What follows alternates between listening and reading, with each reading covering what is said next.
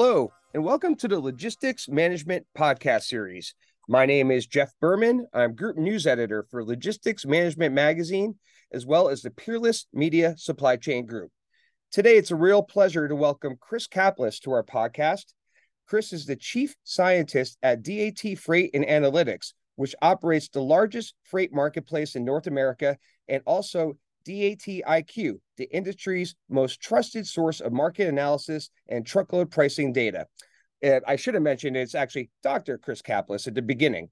Dr. Caplice also serves as the executive, executive director of the Massachusetts Institute of Technology's Center for Transportation and Logistics, more commonly known as the MIT CTL.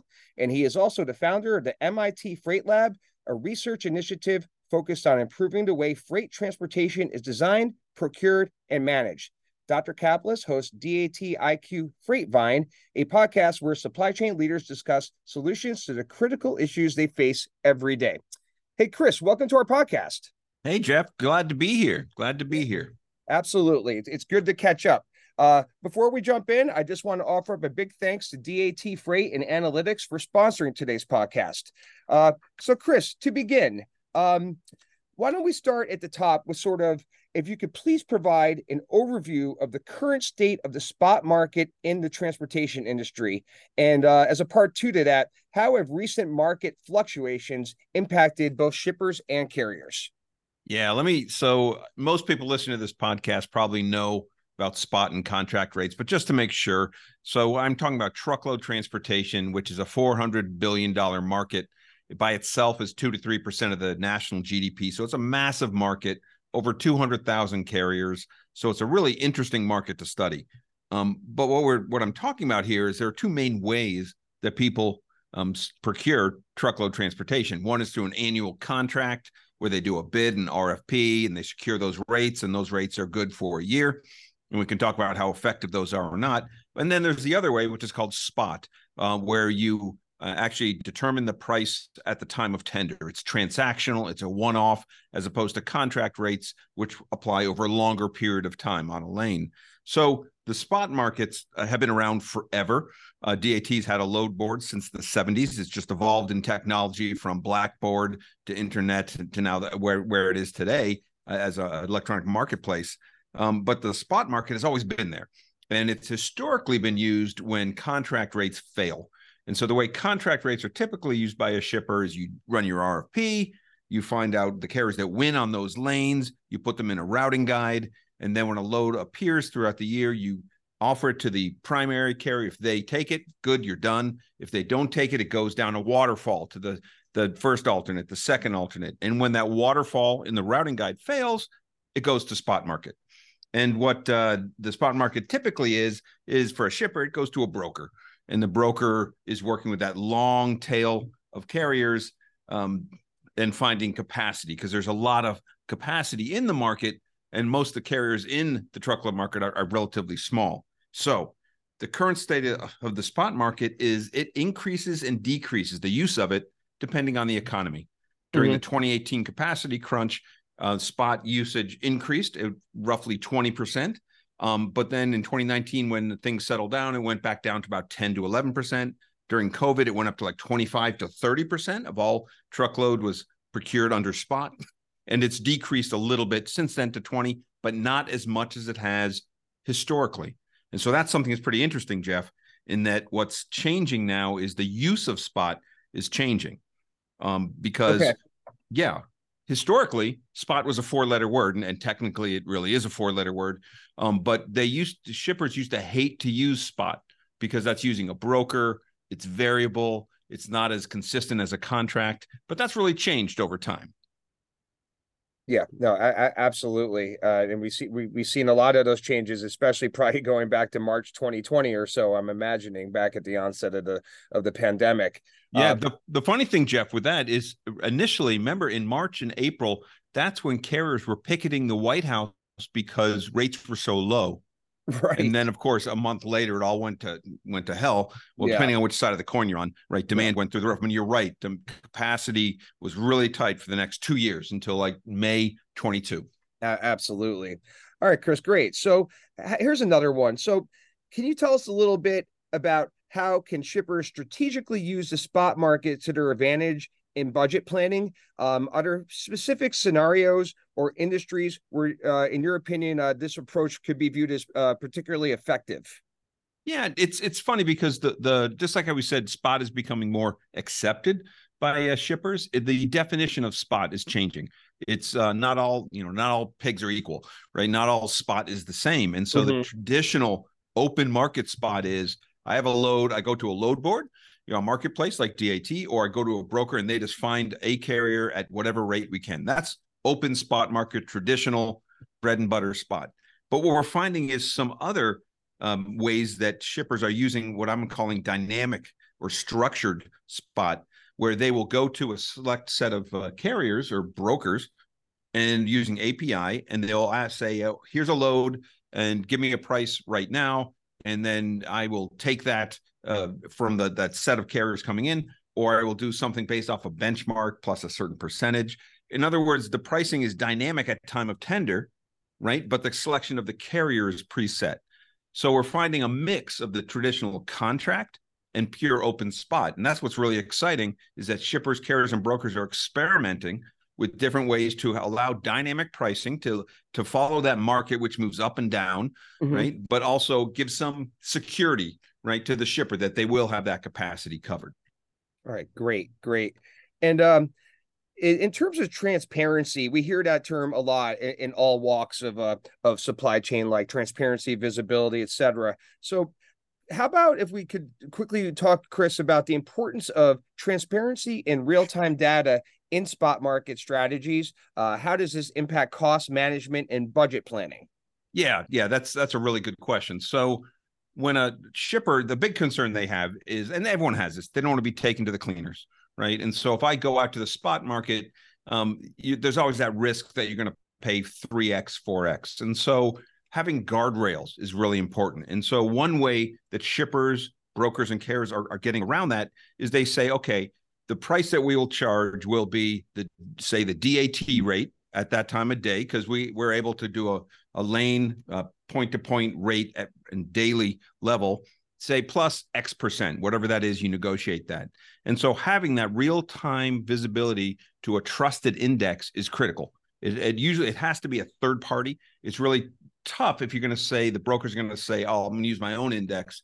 It has to be one that's commonly agreed upon. So having real visibility and transparency of what is the underlying market rate index rate you're using makes the uh, load by load indexing possible. And that's i think the the route of the future for certain lanes. And especially the lanes we're talking about jeff are not the the power lanes you have that are shipping three loads a day. These are the load lanes that you are shipping i don't know five loads a year 10 loads a year. And what's shocking is for a shipper most shippers 80% of their lanes uh, are carry a very little amount of the, of the volume, and usually it's the you know Pareto is everywhere.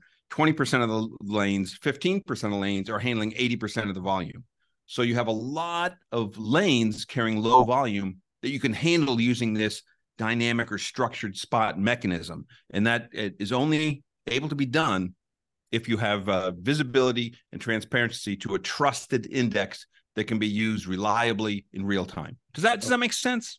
Absolutely, absolutely. And I, I think it's a nice segue into the following question too, in terms of Chris. Are there specific challenges or risks associated with relying on the spot market for spot market for transportation needs, and how can companies uh, mitigate these risks uh, effectively? Yeah, that's that's another good question. And so, yes, there is a risk, um, and it's the volatility of the rates and not being able to get capacity.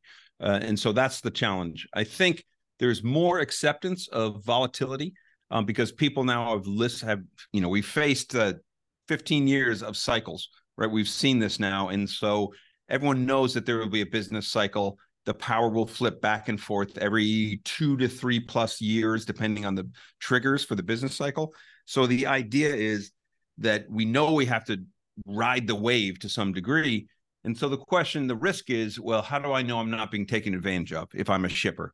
And the way to take care of that, again, is having a trusted third party index and something with guardrails. And okay. the, the carrier will want this as well. And so by having some kind of uh, top uh, you know, think of it like the uh, monthly mortgage rate, where it's an AMR, where you have caps on how far it can move. And that's what you really need to mitigate the risk.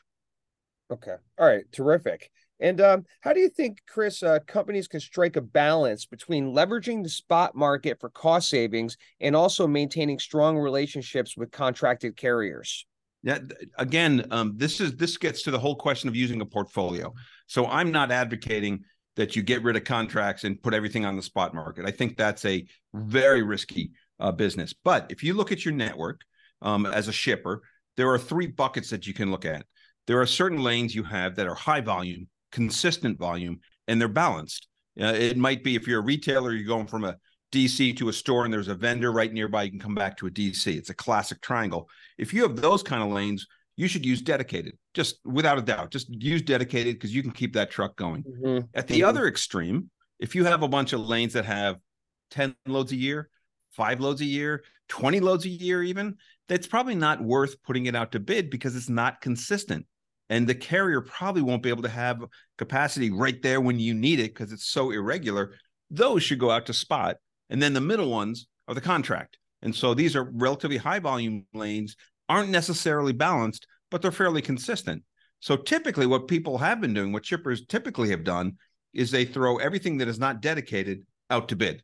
And what that does, that weakens the, the nature of a contract because they're asking carriers to provide contract rates for lanes that show up once a month, which is just kind of silly. Yeah. So by using this dynamic pricing, you're actually getting rid of 50 to 80% of the lanes you have to go out to bid. And so it makes the bidding process faster. It makes it more focused. Carriers are focused on the lanes that really matter. And you're getting rid of the many lanes, low volume that you can handle better dynamically. So it might be cost saving depending on how the market changes, but it really minimizes the effort and it allows people to focus on the things they should focus on, the high volume lanes, not trying to get a contract on a onesie twosie lane that has you know a load every other month. Mm-hmm. The contract isn't worth the paper it's printed on. Yeah, I mean, so in a sense, it, you're you're almost getting a truer sense of the data, um, and no none of those onesie twosies as you alluded to, uh, in terms of peeling the onion and uh, really really making it work for the shipper. Uh, right, right, and and by but by having contracts, trying to get contract rates for those really slow, low volume lanes, that dilutes the power of the contract. Mm-hmm. So I think what happens as shippers really separate and, and segment their lanes and use this portfolio, it'll strengthen the contractual relationships and make those relationships with your core carriers hauling your major lanes stronger because you're not forcing them to take these onesie twosies and handle those in the best possible way, which is using a broker who has that access to more fluid capacity or go straight to a load board, do something okay. a lot that way, but handle those differently than the way you would handle a heavy, high duty volume lane. Okay. All right. Understood.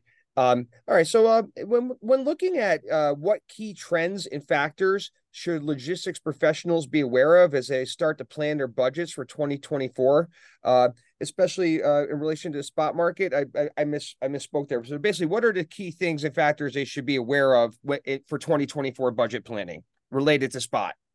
Yeah. So here here's the tricky thing, right? Because we're in supply chain, right? And everything impacts supply chains and supply chains impact everything. And you know, everything travels by truck. So by following that through, truckload transportation is impacted by everything. If uh, you know, Russia invades Ukraine, that impacts what we do because that changes the demand of certain things, changes supply of certain things. If a pandemic happens, of course, it changes things. So there's these triggers that could have a huge effect. So I always say you should always pay attention to everything right? Try to yeah. see what's coming down the pike. But I think the big thing to follow is we we do a report every month called the Signal Report, and there are other reports out there that kind of capture that cyclical nature. We're at a point now. We've been in an inverted market for truckload where the contract rate is higher than the spot, which is atypical. It's been that way since um, May of 22 and the gap is about 30 cents uh, per per mile eh, for uh, dry and reefer. And so, what I should think you should pay attention to is seeing how that closes because the market will change. Um, there's a lot of people who get you know they get recency bias and they think oh it's going to be a market soft market like this forever mm-hmm. or in the pandemic it'll be a tight market like this forever and it won't It will change. So I think the thing to do is keep track of trends that you see in the, in the rates. As you see the contract rates starting to uh, loosen up a little bit, spot market rates starting to increase a little bit, and the market will revert. So okay. for me, what we watch, we look for demand signals coming in, look at retail reports, look at uh, imports, and look at supply. Keep track of uh, you know FMCSA data. Try to see if enough capacity has gone out of the market to start driving prices up. So it's a long answer to a very uh, tough question, but uh, you should essentially pay attention to everything. Oh, yeah, no, no, no question about it. Um, so more from a DAT perspective, uh, can you tell us a little bit, Chris, about what role does data analytics, specifically DAT IQ, play in helping logistic professionals make informed decisions regarding the spot market? Uh, and then, uh, as a part, a follow up, rather, can you maybe there's some success stories or use cases uh, you you can mention as well? Yeah. So um, the funny thing is, I've been in this industry since the early 90s and that uh, there was no one with a phd really in the industry outside of academia mm-hmm. except maybe um, you know at schneider um, they had you know the CEO at that time was was a, a Georgia Tech PhD. Okay. Uh, now data science is everywhere. Um, and so I can't think of a company. I haven't talked to a broker in years that doesn't have at least a handful of masters or PhDs working on things. So I think data science has totally invaded this this uh, industry, which is a great thing because people are more data driven. And so the, I think you need to have the data science capabilities in any organization at this time. And the, the question is, do you make it centralized? Do you have it specialized within your transportation organization? And people go back and forth. But I think that the beautiful thing about what data science is doing is not just for spot market, it's allowing you to understand the total, uh, you know, your total transportation uh, portfolio, understanding what should go to dedicated, what should go contract, what should go spot keeping track of what things are where are your routing guides or where are your contracts failing?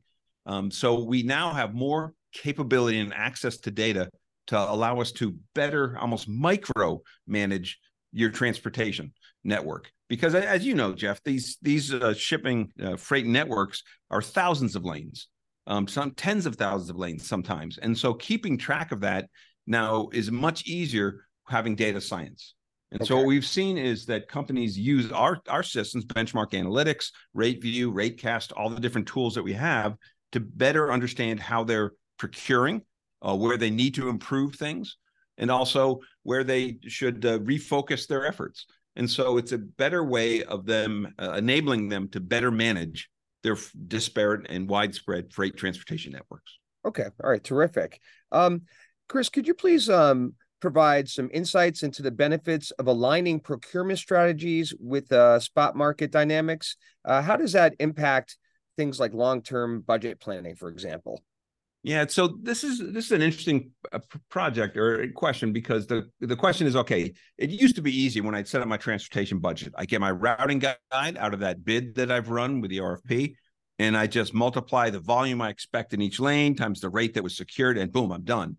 Now that always failed but I but I I had the security of a contract rate in my back pocket. Now we're saying, okay, 80% of your lanes, or I don't know, 60% of your lanes, which only care about 20% of your volume, we're, they're going to be flexible. So the question is, how do you build that into your budget?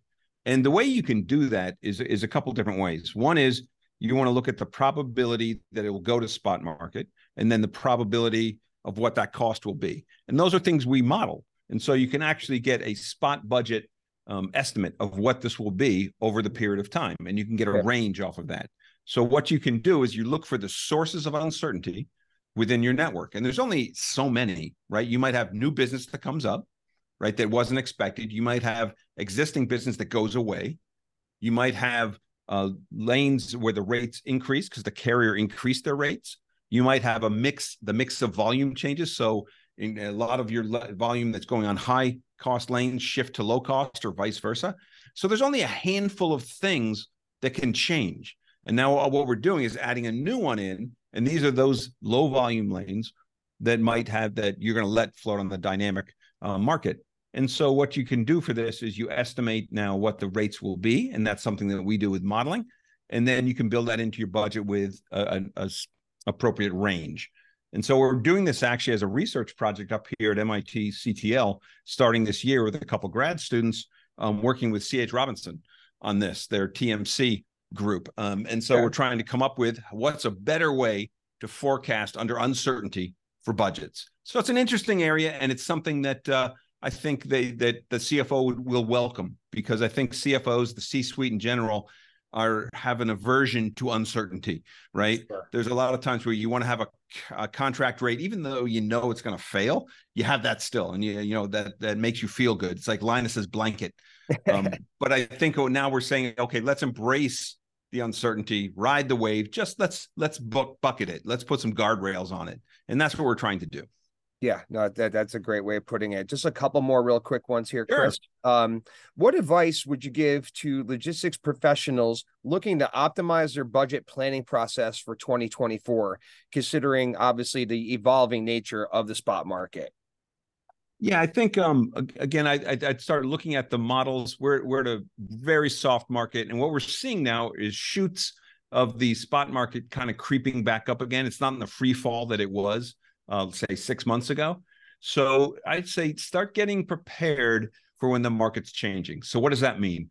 Well, you know, the, the shoe will be on the other foot soon, whether it's Q4, Q1, Q2, it's coming, right? And so what I would recommend you do is strengthen your core relationships. And again, if you're using a portfolio man, uh, management technique, you're looking at those core heavy duty volume lanes, and those are the ones you give to your contract carriers, your real core carrier providers, your partners, and then start make sure those relationships are, are strong and then start thinking about uh, how do i have uh, in place something can handle the more dynamic natures uh, of uh, some of those other lanes the low volume lanes? Do i have apis in place? Do i have connections to a set of trusted um, broker providers that will give me that capacity for those flexible lanes. So I think right now is the time to get your house in order. You fix the roof now while the sun's shining because it's going to start raining. Can't tell you exactly when, but it will mm-hmm. rain. Sure. No, no question. And uh, lastly, Chris, uh, what resources, tools, or best practices can you recommend for logistics professionals who want to stay ahead in their budget planning by strategically using the spot market? You know, best thing to do is, of course, read logistics management. There you go. As well as listen to the Freightvine podcast. Yes. Um. So yeah, you know, Jeff, we're in a time now. I mean, you've been in this business longer than I have.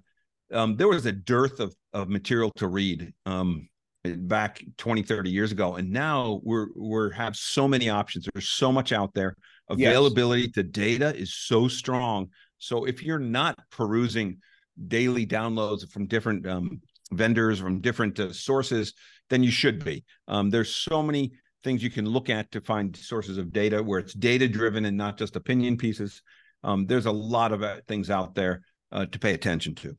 Yeah, no, no question about it. Um, well, Chris, this brings us to the end of our allotted time for today's podcast. So, uh, on behalf of Logistics Management Magazine and the Peerless Media Supply Chain Group, I'd like to offer up a big thanks to uh, to you for spending some time with us today, and also to DAT Freight and Analytics for uh, for sponsoring today's podcast. So thanks a lot, Chris.